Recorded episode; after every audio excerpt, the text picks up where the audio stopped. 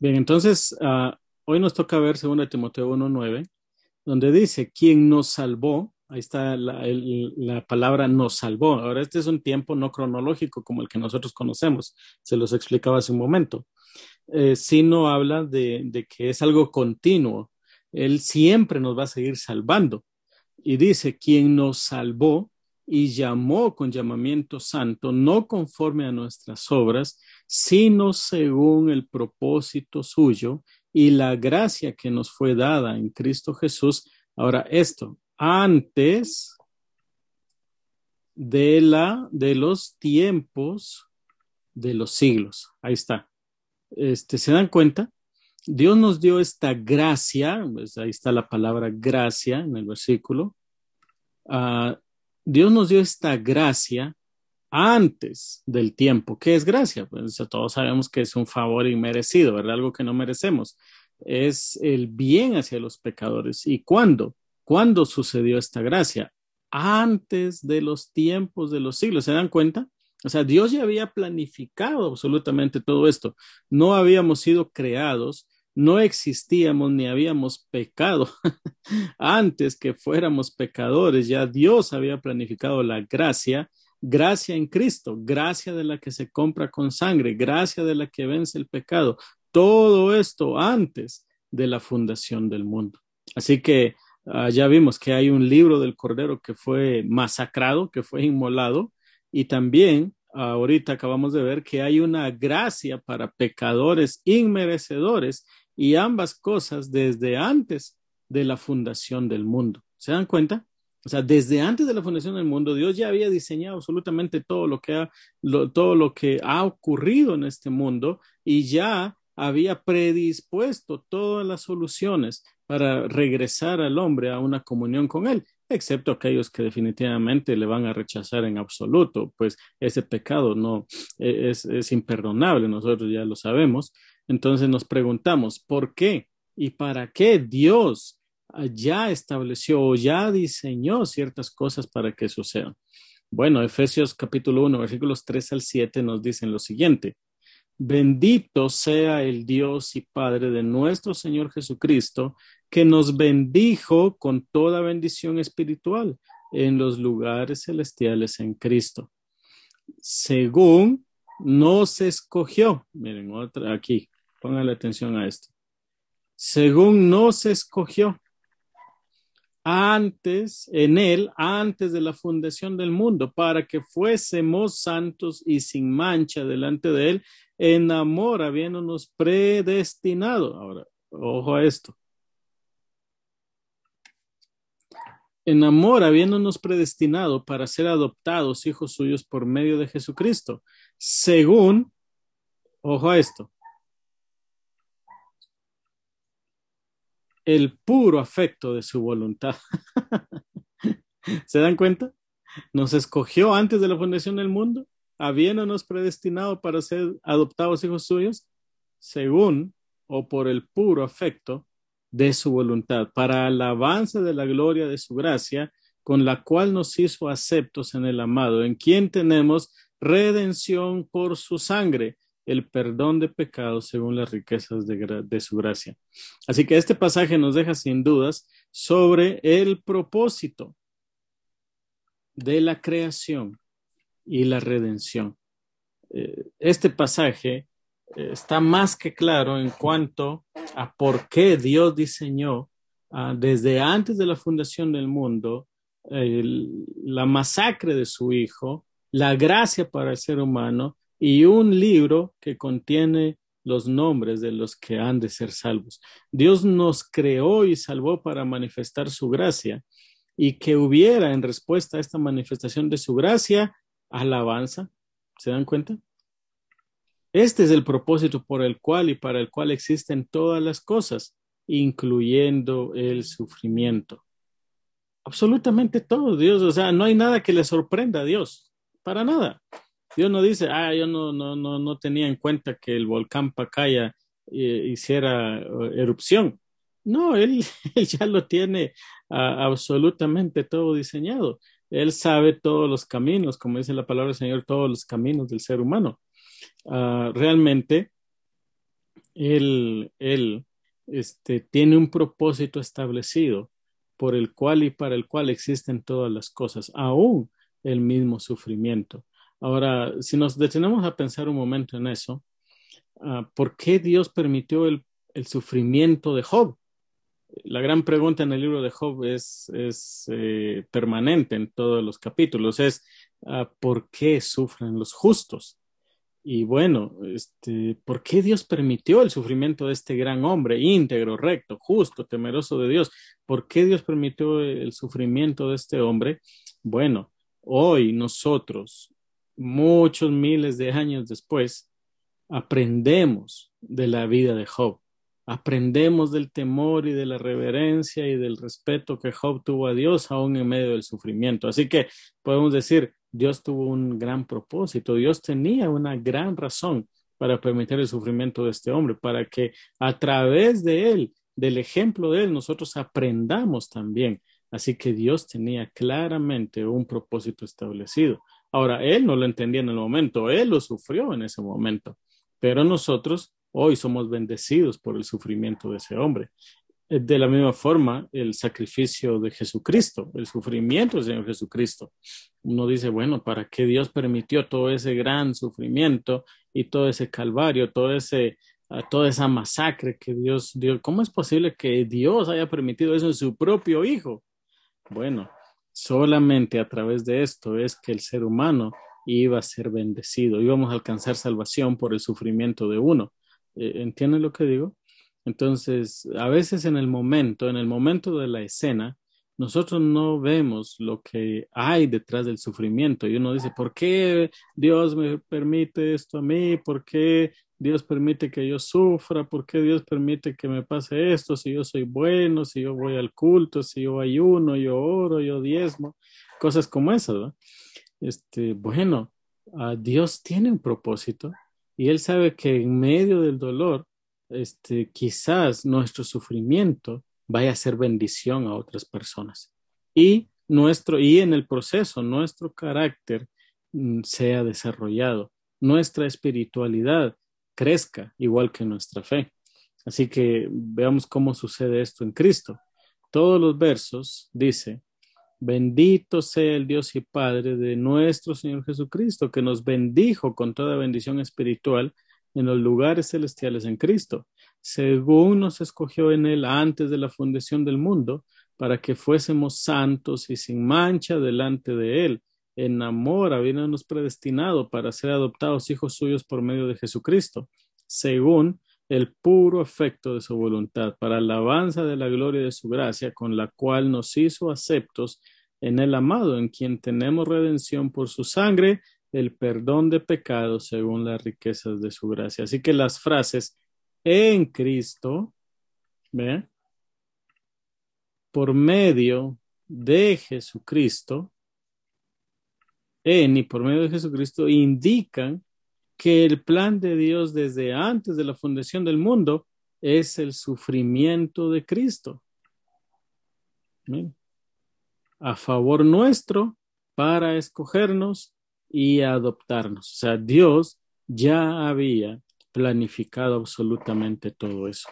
Así que él no dijo, ah, bueno, ahora se me va a ocurrir algo para salvar a estos que ya metieron la pata. No. O sea, definitivamente Dios ya había establecido o diseñado un plan perfecto para salvar al ser humano. Y esto solamente vino a través del sacrificio o el sufrimiento de un solo hombre, que fue el Señor Jesucristo. Y hoy, por ese sufrimiento, muchos de nosotros somos bendecidos. No sé si me doy a, a, entender ahí. Si hay preguntas, pueden hacerlas o comentarios. ¿Cómo lo ven?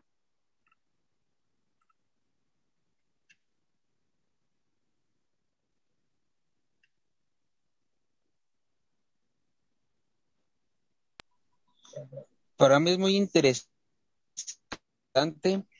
cómo es de que, cómo actuó el sacrificio de Cristo hacia nuestra persona en el sentido de que cuando uno comete un, pecado seguro que cubre todos los gastos, se podría decir, de, de algún accidente. Entonces, para mí, el haber cometido un error, un pecado, pues el sacrificio que Cristo hizo por mí, pues es como un seguro. que cubre todo, todas las consecuencias, digamos, quizás no las consecuencias, sino los gastos, digamos, en este caso, de, de lo que yo merecía. Ajá. Y, y, bueno, esa es la provisión de Dios. Por eso es que la provisión de Dios en primera de Juan 1.9 dice eh, que Él es fiel y justo para perdonarnos y limpiarnos de toda maldad. Porque bueno, Él dejó este recurso porque Él sabe precisamente que el ser humano ya de antemano va a fallar, pues. Y por eso el verbo allí, Él nos salvó. Y esa expresión va a resonar una y otra vez en, en muchas cartas de, del Nuevo Testamento. Bien, ¿alguien más o, algún alguien más con algún comentario? Eh, sí. Eh, eh, es interesante sobre el aspecto que usted hizo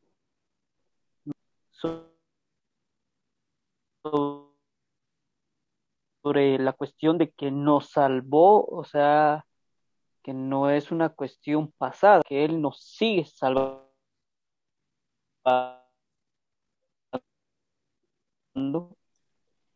eh, de, de, lo que eh, pero eh, este término entonces es una cuestión eh, que sigue salvando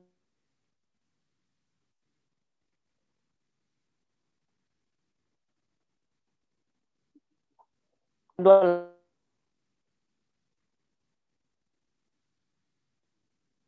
seguir eh,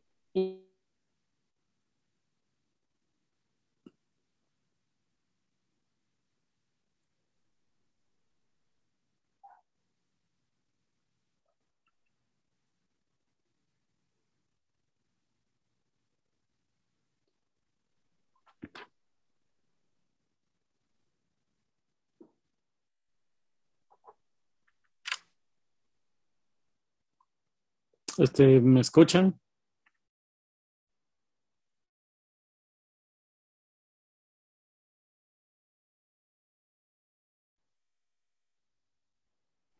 Regresé, lo siento.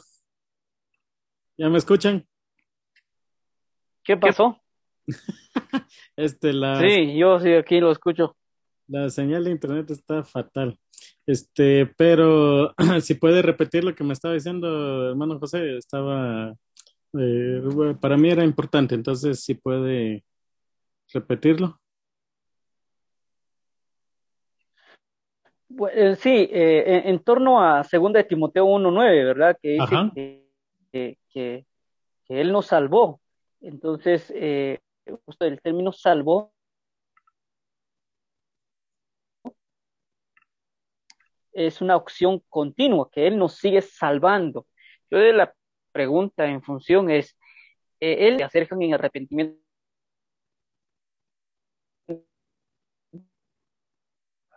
con Él, salve, eh, pecados, acciones, ¿verdad? Eh, tal vez volvió, ¿verdad? Hace un momento sobre así se entiende ese término nos salvó. Bueno, este, de nuevo se voy entrecortado y apenas logré cachar la pregunta. Entonces, eh, sí, lo siento. Ah, pero creo que lo que entendí fue que si Dios nos sigue salvando aún de los pecados que seguimos cometiendo. Eh, sí, más o menos.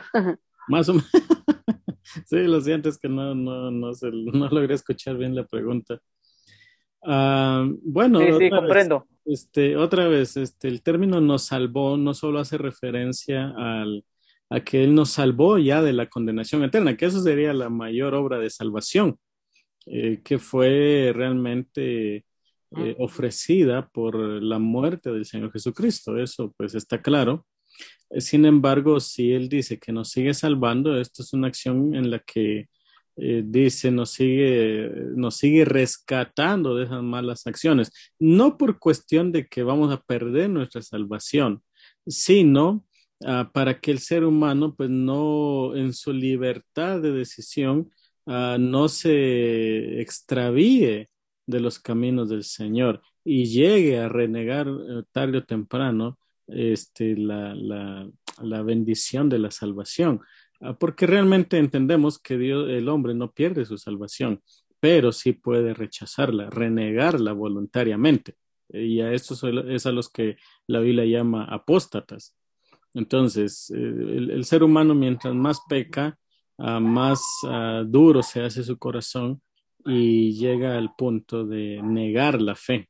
No sé si me voy a entender, hermano José no es, no es un punto de vista arbitrario en el que peco y entonces pierdo mi salvación y pido perdón y, obtengo, y, y, otra vez Dios me salva y vuelvo a pecar, pierdo mi salvación y me, me arrepiento y me reconcilio, otra vez obtengo mi salvación. ya, ese es un punto de vista arminiano. Este, no, realmente no, no, no, no, no, es, no es eso. ¿ya? Eh, sino es librarnos, seguir librándonos continuamente de no apartarnos del Señor, al punto de volver el corazón duro y un día renegar la fe.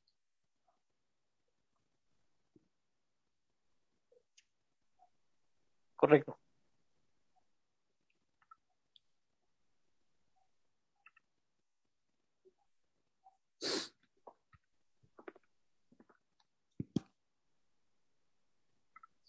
Bueno, continuamos un poco más, porque el, tiempo y esta charada del internet hoy sí nos está dejando mal parados.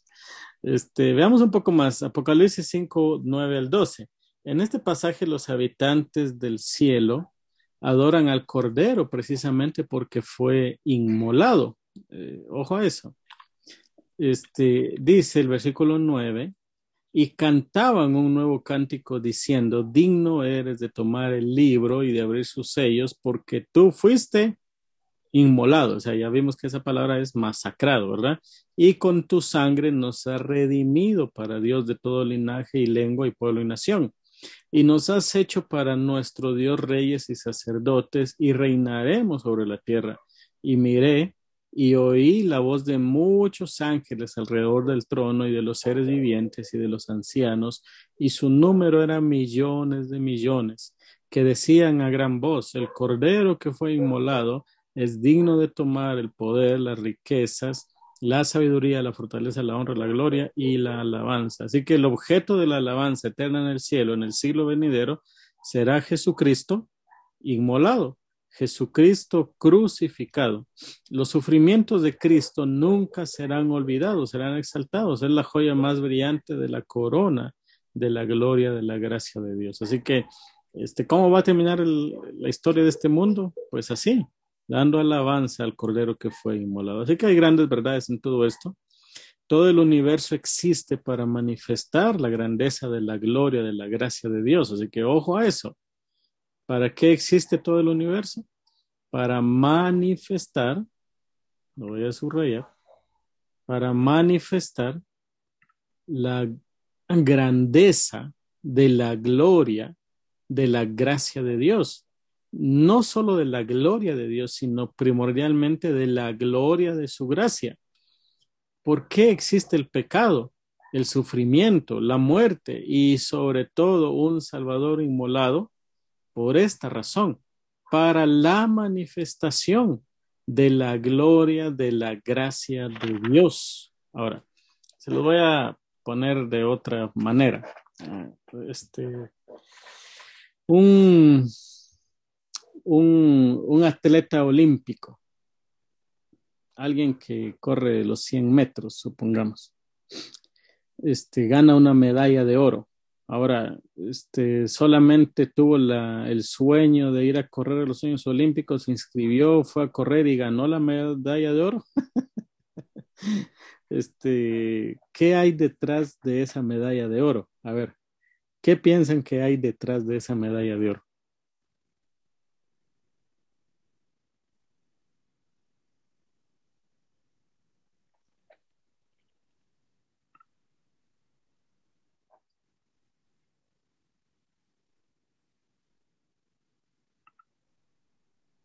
Esfuerzo.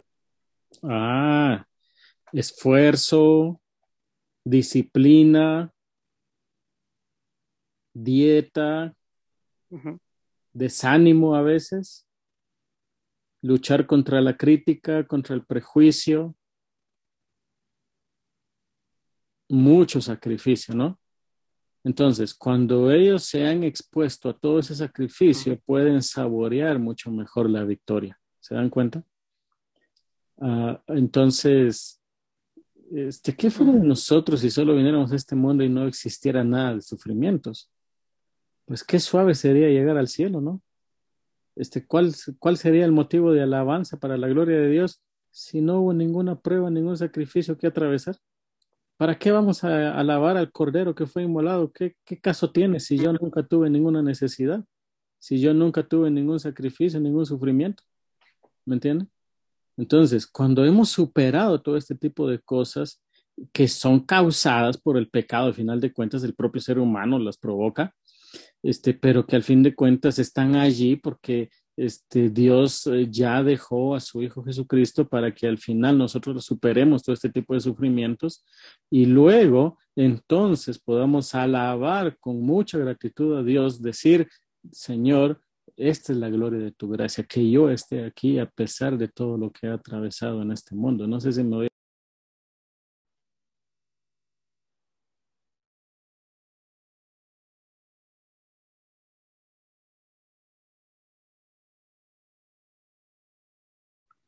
Bueno, lo siento, pero el internet está horrible. Este, no sé si me escucharon la última parte.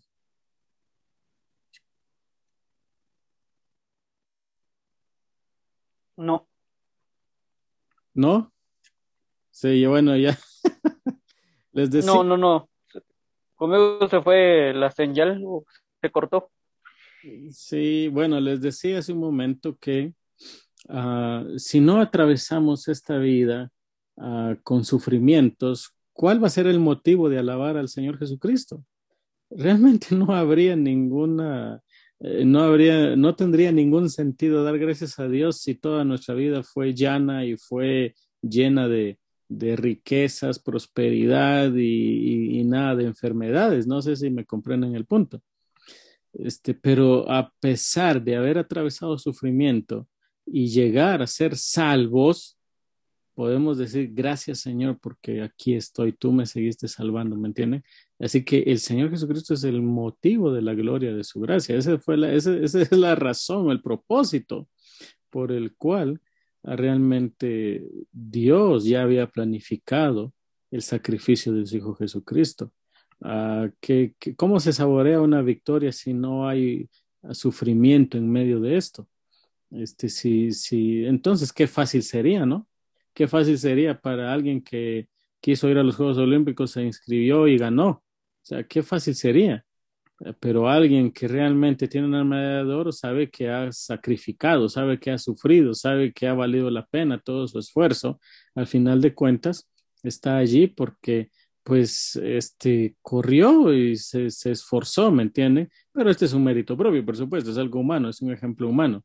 En el caso del Señor Jesucristo, a pesar de que Él murió y realmente nosotros obtuvimos solamente su gracia, este, no, no, no quitamos el hecho de que en medio de esta vida de sufrimiento, a pesar de esto, realmente, uh, pues estemos allí presentes, alabando al Señor y dando gracias a Él por esa salvación tan grande que por más esfuerzo que hayamos hecho, no lo hubiéramos podido ganar o merecer.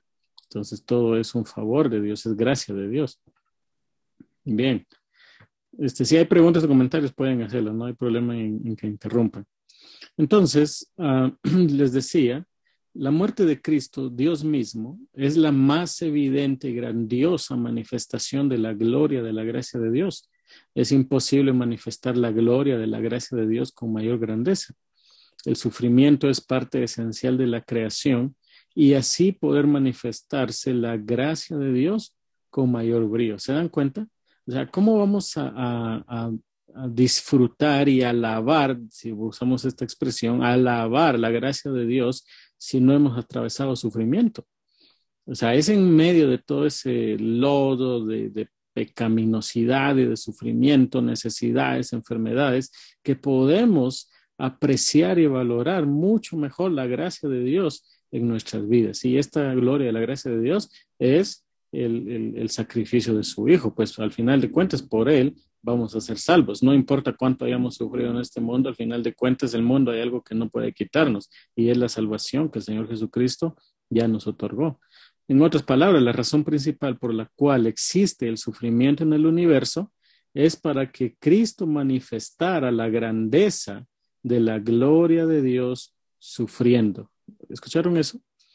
La razón principal por la cual existe el sufrimiento en el universo es para que Cristo manifestara la grandeza de la gloria de Dios sufriendo. El sufrimiento del infinitamente santo e inocente Hijo de Dios en lugar de pecadores totalmente rebeldes e inmerecedores para darles gozo eterno, es la más grandiosa manifestación de la gloria de la gracia de Dios que jamás se haya visto o pueda existir o ser concebida. De hecho, eso nos lo dice Hebreos capítulo 12, versículos 2 y 4. Este, eh, quiero leérselos porque es un pasaje importante. Dice Hebreos 12, 2 al 4. Escúcheme lo que dice.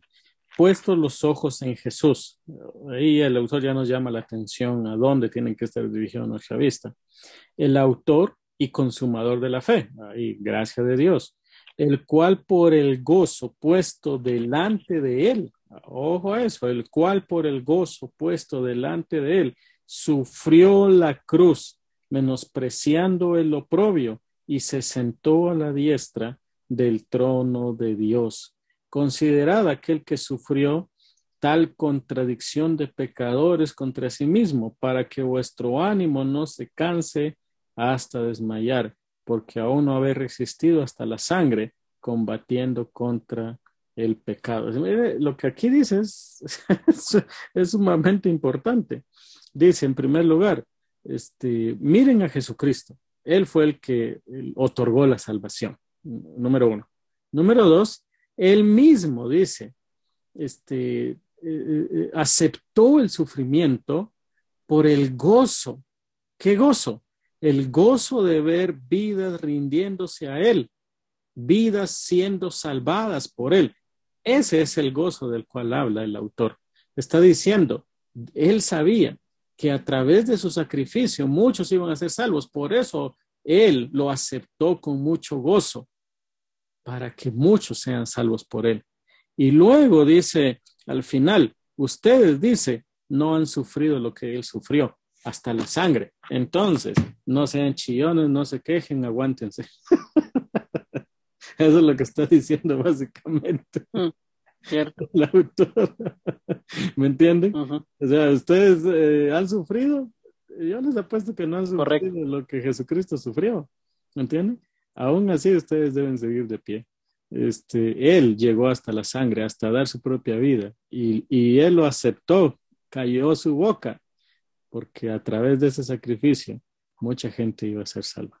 Entonces, eh, realmente al diseñar un universo donde manifestar la gloria de su gracia, Dios no tuvo que cambiar de plan cuando el hombre cayó en pecado, sino que toda la creación y la historia de la humanidad fue diseñada para ese día, un día, el Viernes Santo. Todo se resume a ese día, el Viernes Santo todo lo que apuntaba al Calvario y todo lo que fluye del Calvario existe para magnificar la obra de Jesucristo, incluyendo todo el sufrimiento. bueno, ¿qué les parece? ¿Cómo la ven desde ahí? Muy, muy interesante. No lo había comprendido yo desde desde este punto de vista en relación a, pero mayormente el sufrimiento de Jesús em, que Él hizo por nosotros y, y considerar nuestros pequeños sufrimientos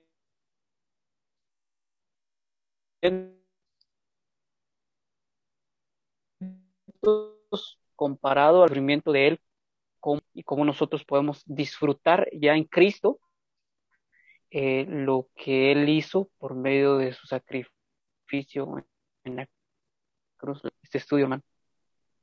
Claro, claro. Este, bueno, vamos a dejarlo aquí. Por...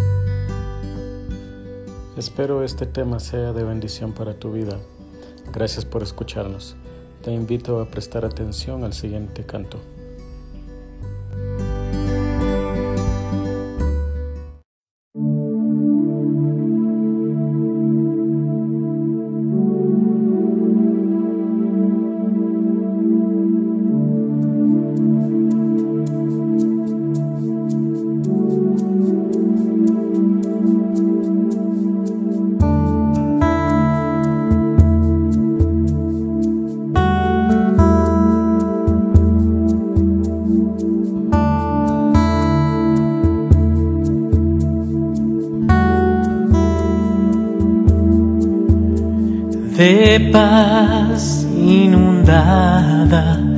Mi senda es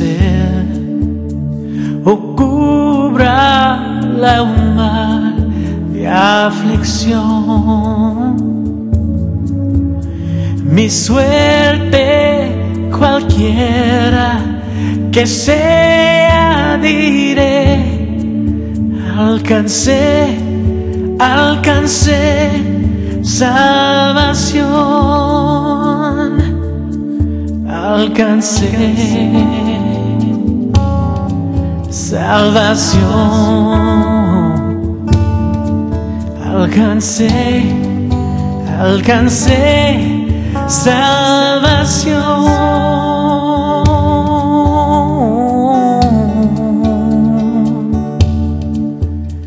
Ya venga la prueba o me tiene Satán.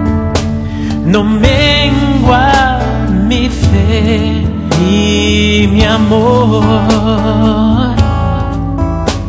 pues Cristo comprende mis luchas, mi afán y su sangro habrá en mi favor.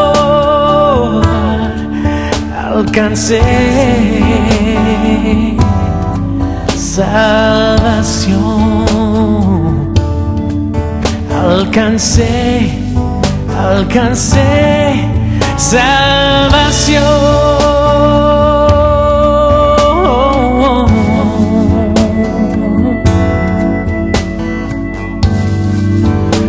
Gracias Señor. Feliz yo me siento de que Jesús. Libróme de opresor. Y todo mi pecado clavóle a la cruz, gloria amor